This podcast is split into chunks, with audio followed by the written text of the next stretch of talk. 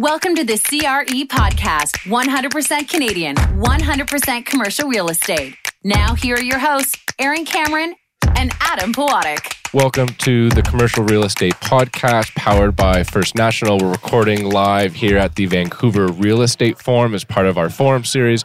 Our guest today is Remco Daal, the president of Canadian Real Estate at QuadReal Property Group.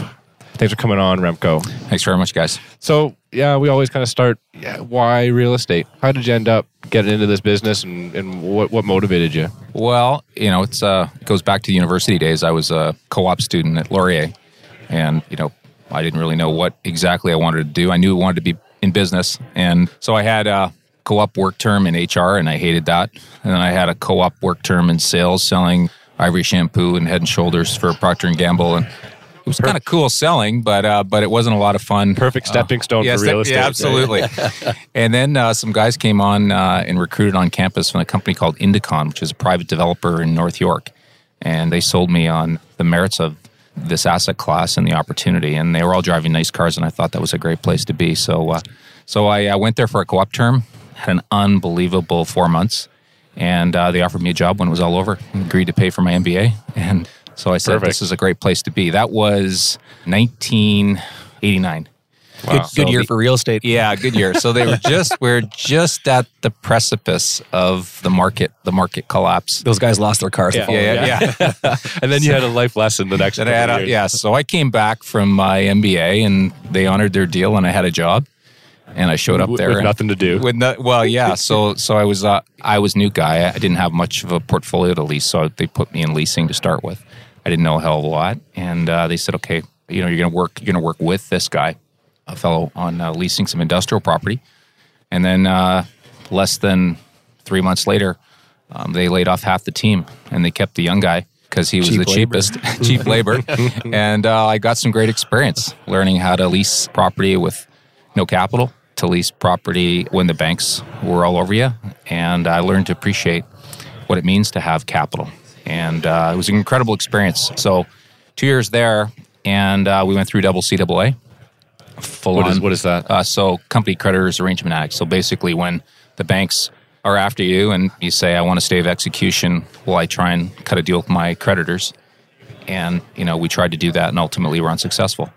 But it, that would have been a, a great learning experience. It was an incredible learning experience. And so I credit that, you know, to a lot of the way I think about risk in real estate. I don't think we've ever seen anyone, you know, post the early 90s, no one's really seen a big hit or big like challenge that, like yeah. that. And the US certainly saw some deeper cuts, but Canada, nothing like that. And so people look back to 0809 and say it wasn't that tough, but relative to the early 90s, nothing. We had I was uh, I was trying to find a job in 2008 9. That was tough. Yeah, yeah, yeah. but, I, bet, uh, I bet. Yeah, yeah, yeah. My first job in real estate I was looking for, but we, yeah, in terms of losses, it was not uh, like the states. No. The number of people in real estate that have actually never experienced true downturn. There's a lot of us now, right? I mean, if you were born after sort of the early 80s late 70s you've never really you never really felt the pain well you right? could, you could tell because aaron of course is a lender and you had to ask what you were talking about in terms of yeah, yeah, yeah, yeah, yeah. So then, so then, where did you end up?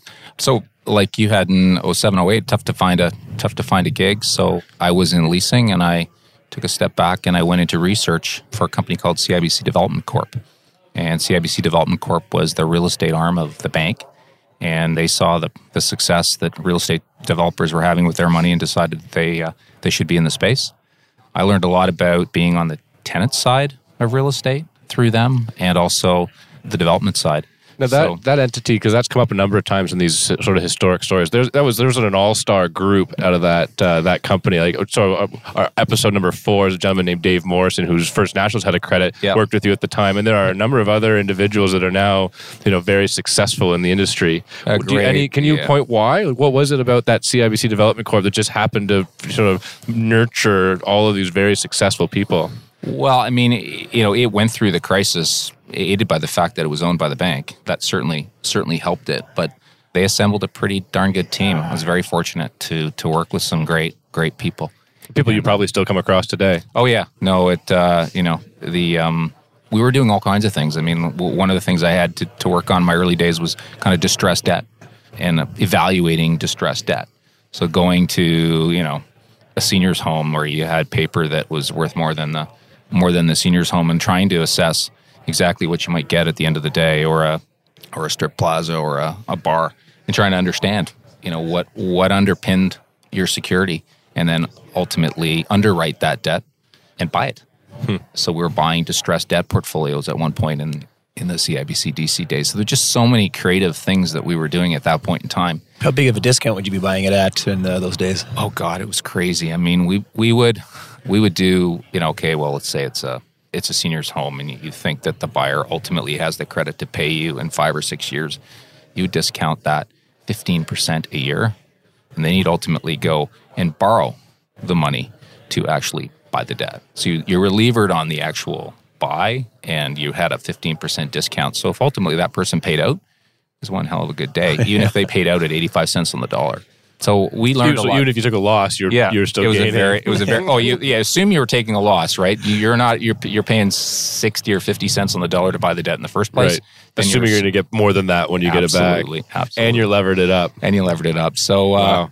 so the U.S. banks came in they taught us a lesson we partnered with a couple of U.S. banks in those distressed debt days and they had done it through the savings and loan crisis in the U.S. and were just coming to Canada to show us how it was done made out like bandits Good times. yeah yeah So and then and then where? then so uh, so CIBC Development Corp wound up in uh, roughly 2000. So you know towards the end of my uh, career there, I was spending more time in asset management, and so I was really looking for an asset management career. And I went to talk to a company called Penreal, and uh, Gary Whitelaw was running Penreal at the time. It was relatively new, and I uh, I took on a role which, you know, Canada's a small place. I was starting to realize that at that point in time. And uh, knowing the GTA and knowing leasing and knowing a little bit about asset management probably wasn't going to be enough t- if you really wanted to understand the institutional market in Canada. So, uh, so the opportunity was to go to Vancouver and work on a, a pension fund account that was about 600 million with Penreal as an advisor called British Columbia Investment Management Corp. And uh, that was kind of my introduction to BCIMC. So uh, I got a small portfolio to work on and What kind of assets? retail, office, industrial.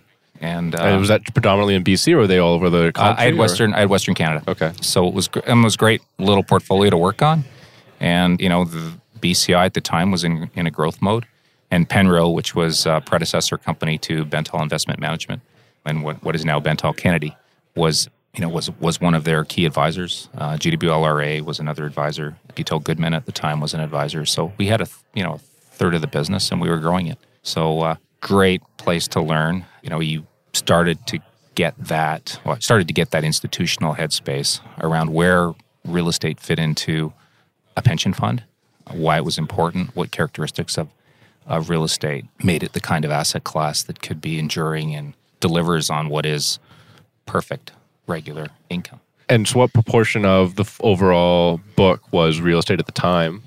And how does that differ from from today? From today, well, their their target is higher teens today. Back then, I don't know what it wasn't. It might have been eight or ten percent. Okay. And why the increased appetite? Oh, well, I think it's the recognition. In, in the early days, people used to refer to real estate as an alternative asset class. They still do. Yeah, I know, often. it's- yeah, It still so falls in that bucket. Now we look. Now we speak to alternatives like self storage or land lease or Solar energy. yeah, like, yeah. uh, but but back then, real estate was an alternative asset class, and now I would suggest that for many of the, well, certainly for the Canadian pension pension plans, it's core to their plans and an increasing share of their overall portfolios. So today, we would represent about fourteen percent of BCI's overall assets for the uh, the pension funds they represent. and is it one of the higher yielding segments of their uh, holdings? Uh, It's, I mean, well, private equities, you know, certainly strong, Done and, well, and yeah. you could have years when equities are solid. But but I think what's so great about real estate is that income profile. You know, it, you you could have ups and downs in capital appreciation, but the income profile is bulletproof. If you're buying great quality assets and you're not really worried about, you know, 12 months from now or 24 months from now, you're really worried about 20 years from now. And you're, you're after the best assets going to deliver the most, strongest income characteristics. So I think just seeing how real estate's performed for the major plans, including BCIMC over the last 20 years, it's easy to understand why many of them increased their allocations.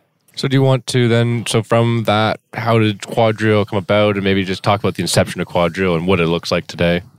Well, so I was at Bentall Kennedy for uh, the better part of 16 years, 2000. So you're sorry, you worked for Bentall Kennedy while advising on the BCI. Well, uh, Penn, Penreal ultimately got assumed into Bentall Okay, Kennedy. okay. And so Bentall Kennedy was the group that I worked with. I ran the Canadian operations for Bentall Kennedy for the better part of 16 years. Mm-hmm. And with BCI as a very significant client.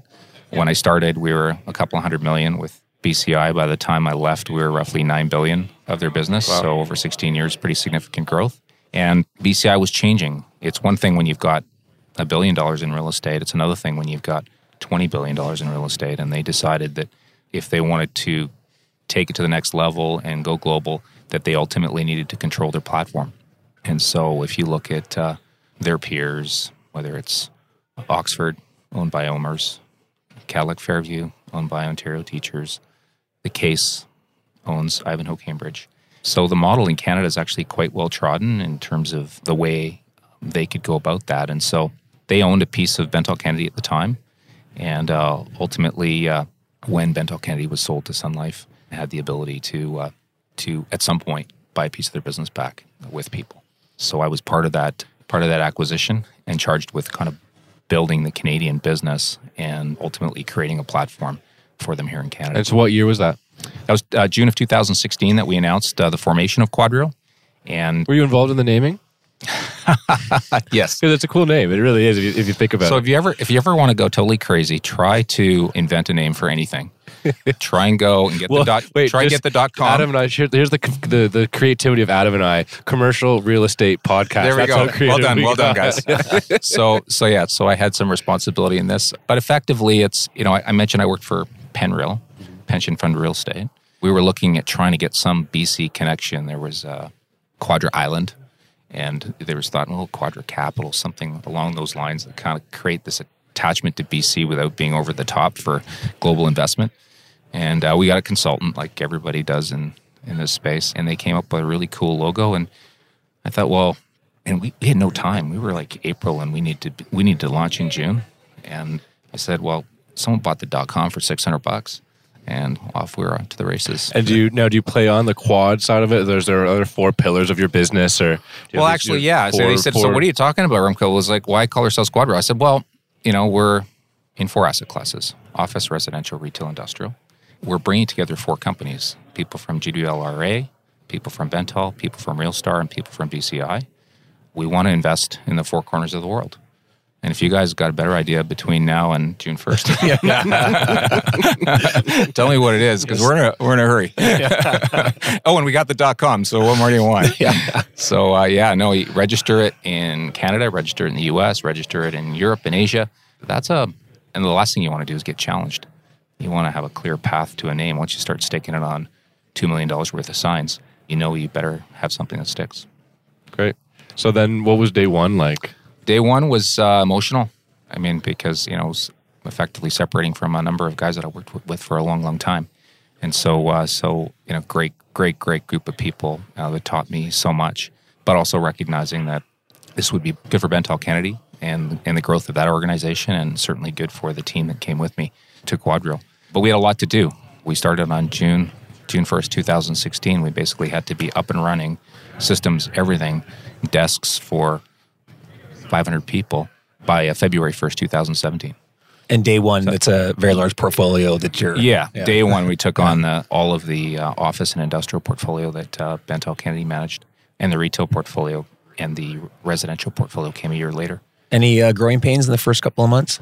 Or adaption pains, I suppose, would be. Uh, You know what? I was just, I mean, you think about all the mechanical things associated with building a company, like getting an HR system and, you know, where people are going to sit and how you're going to pay them and building out office space.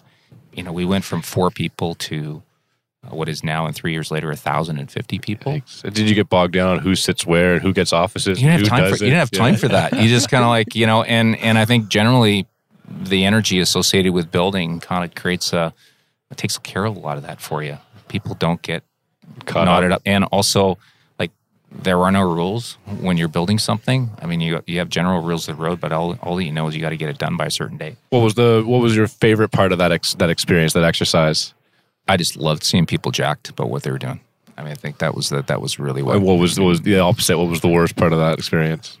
I don't think I've ever worked harder in my life. Yeah. so so yeah, no, it was it was a very uh, very very cool experience because I think a lot of people were taken out of their comfort zone. You included, presumably. Yeah, exactly. I mean, like you know, you're up at five in the morning, you're googling names for this new venture. Like, well, there's got to be a better use of my time. Like, what am I doing? so, but anyway, it was a great. It was a it was a great launch. I think as I look back now, we're like I said, all the assets have been brought into QuadReal. We've we've grown substantially. Like I said, from four people back in June of 16 to about 1,050 today. Have you got outside of the four asset classes? Well, n- no, I mean, we, yeah, I guess we have now to the extent that most recently we brought debt into our, our mix. I mean, Quinreal. yeah, yeah, yeah, yeah.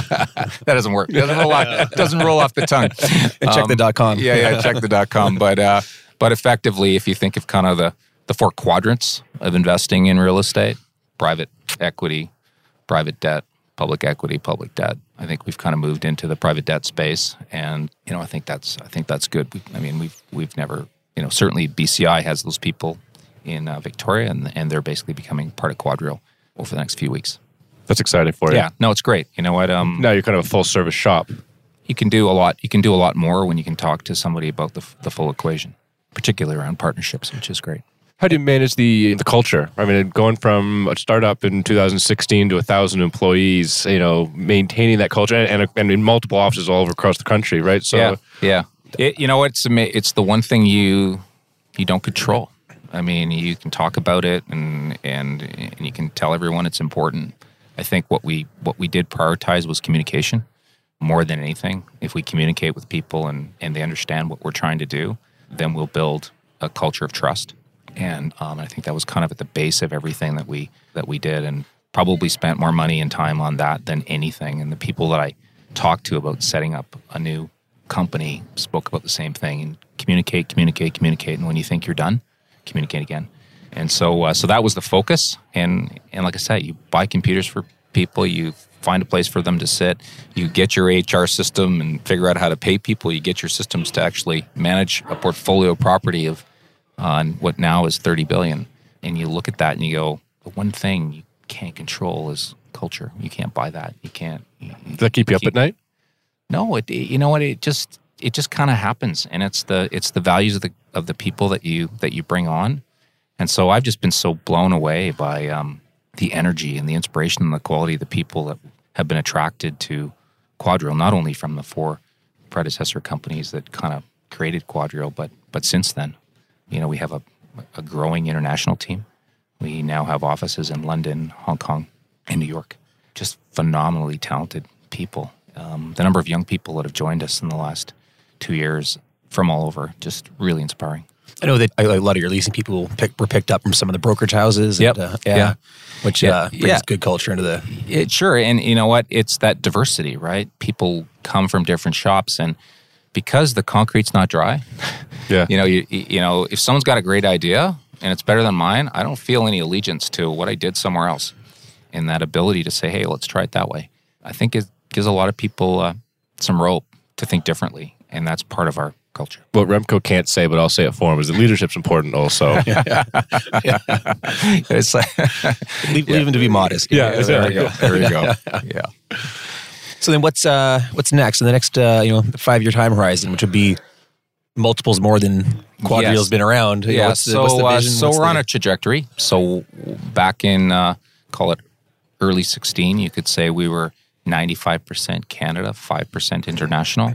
Today we're two thirds Canada, one third international.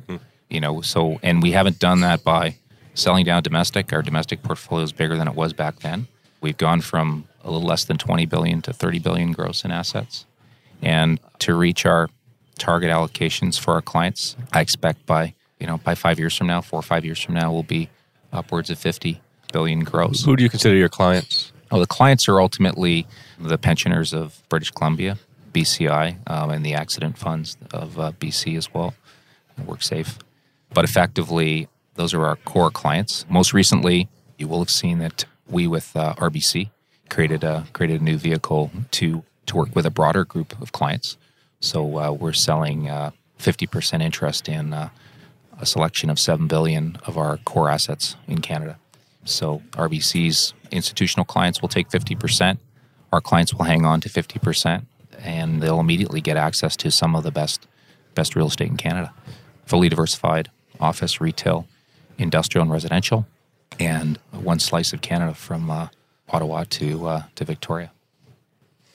In terms, well, we're a Canadian focused podcast, but what foreign market are you most excited about? Well, we've got we're pretty active. You know, I don't say it's kind of one market in particular. It's probably one asset class. We are big believers in logistics. So I was going to guess industrial. I should have said it. yeah. so uh, so that's where we're putting a lot of emphasis. So we have roughly 40 million square feet of logistics uh, between Canada and the U.S. So Can you define logistics just for those listeners that might not so fully dis- distribution, warehouse and distribution, Fulfillment, um, like that- fulfillment, e-commerce driven facilities. So in the last in the last year, we've done uh, partnerships with Ivanhoe Cambridge and their Logos platform in India and logistics, GLP in Europe, and then we have our partnership with uh, LaSalle in uh, in China, and Black Creek IPT in the U.S. So so kind of a, a space where uh, you just you know you, on the development side you have visibility, you can see when there's oversupply and you can turn the taps off quickly. And you know the cost of vacancy, if you're slightly wrong, is not all that bad. Whereas office can really well, drag well, on you. yeah, I mean you're you're paying twenty dollar operating costs if you get it wrong, and uh, there's just no place to hide. So the cost of refitting space is you know very inexpensive, and you know if you look at our logistics markets, honestly across the globe, they're tight, and so we're getting rental rate growth, and it's a very nice place to adjust for um, what is a transformation in the retail space. What about development? Are you are you guys participating in any development across the country, around the world? I would say that we're uh, certainly domestically, we're one of the most active developers in the country. So we have What type of assets? office and residential predominantly. Um, Condos or multi? multi-residential and condos. So, uh, so here in Vancouver, we have uh, the Canada Post site where we've done a large deal with Amazon to take. So that's uh, uh, call it 1.5 million square feet of development, 1.1 million square feet of which is office. We have the uh, Oakridge project partnering with Westbank here in Vancouver. That's a massive project, 2,600 units, 600 units. Oh, that's exciting. Rental. Yeah. It's spectacular. You know, it's one of the largest projects in North America, and the retail offering is you know unlike anything we've seen. So, so uh, I mean, some really cool projects in our home province here in in BC. And then if you go east, we have two very significant projects in in Toronto, specifically what we call Commerce Court Three, uh, which is a new tower where Commerce Court South and uh, South and East are located today, where we have the ability to do roughly 1.6 million square feet in a phenomenal location, transit connected. And then finally, Bayview Village in Toronto, where we've you know the final stages of uh, approvals to do um, residential and a retail expansion.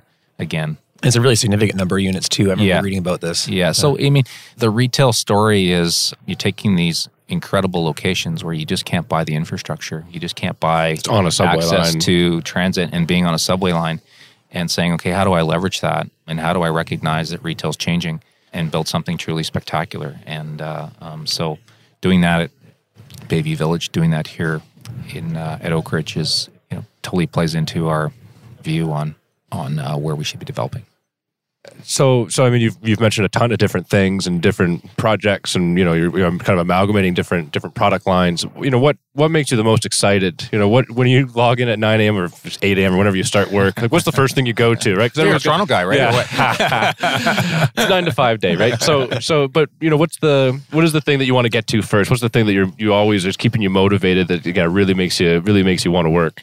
You know what? I just think the opportunity is amazing. I mean, like I said, you know, a real estate platform company team of this scale has not been built in Canada in a long, long time. I mean, these entities that, you know, the Oxfords, the Ivanhoe Cambridges, the Cadillac Fairviews of the world, they were entities that were acquired. This thing was created from scratch. And just the energy and the enthusiasm that goes with that is is something that uh, I just love to uh, love to be part of. So it's it's been an amazing journey to this point. You know, five years from now, when uh, our name is a brand name, I will certainly feel some satisfaction in what's been accomplished. Um, it's been a uh, it's been an amazing journey. And what is next? What's next? Yeah. Well, I mean, certainly the growth internationally will be the uh, you know the the biggest the biggest component of our next growth. I mean, we, the execution, on our development pipeline, and the growth internationally are the are the things that will really uh, define QuadReal in the next 24, 36 months. So this has been super interesting. Remco is about to speak on the closing panel here at the uh, Vancouver Real Estate Forum. So we'll go and listen to him. He has But, way uh, more important yeah. things to do now. We'll see about that. But uh, we thank you for your time coming on, sharing you know sharing everything you can, and I look forward to speaking to you again. Thanks very much, guys. Enjoyed it. Take care. Thank you for listening to the CRE podcast. The information from this broadcast is not to be relied upon as financial investing, professional accounting, or legal advice. First National Financial LP holds Financial Services Commission of Ontario license number 10514 and 11252.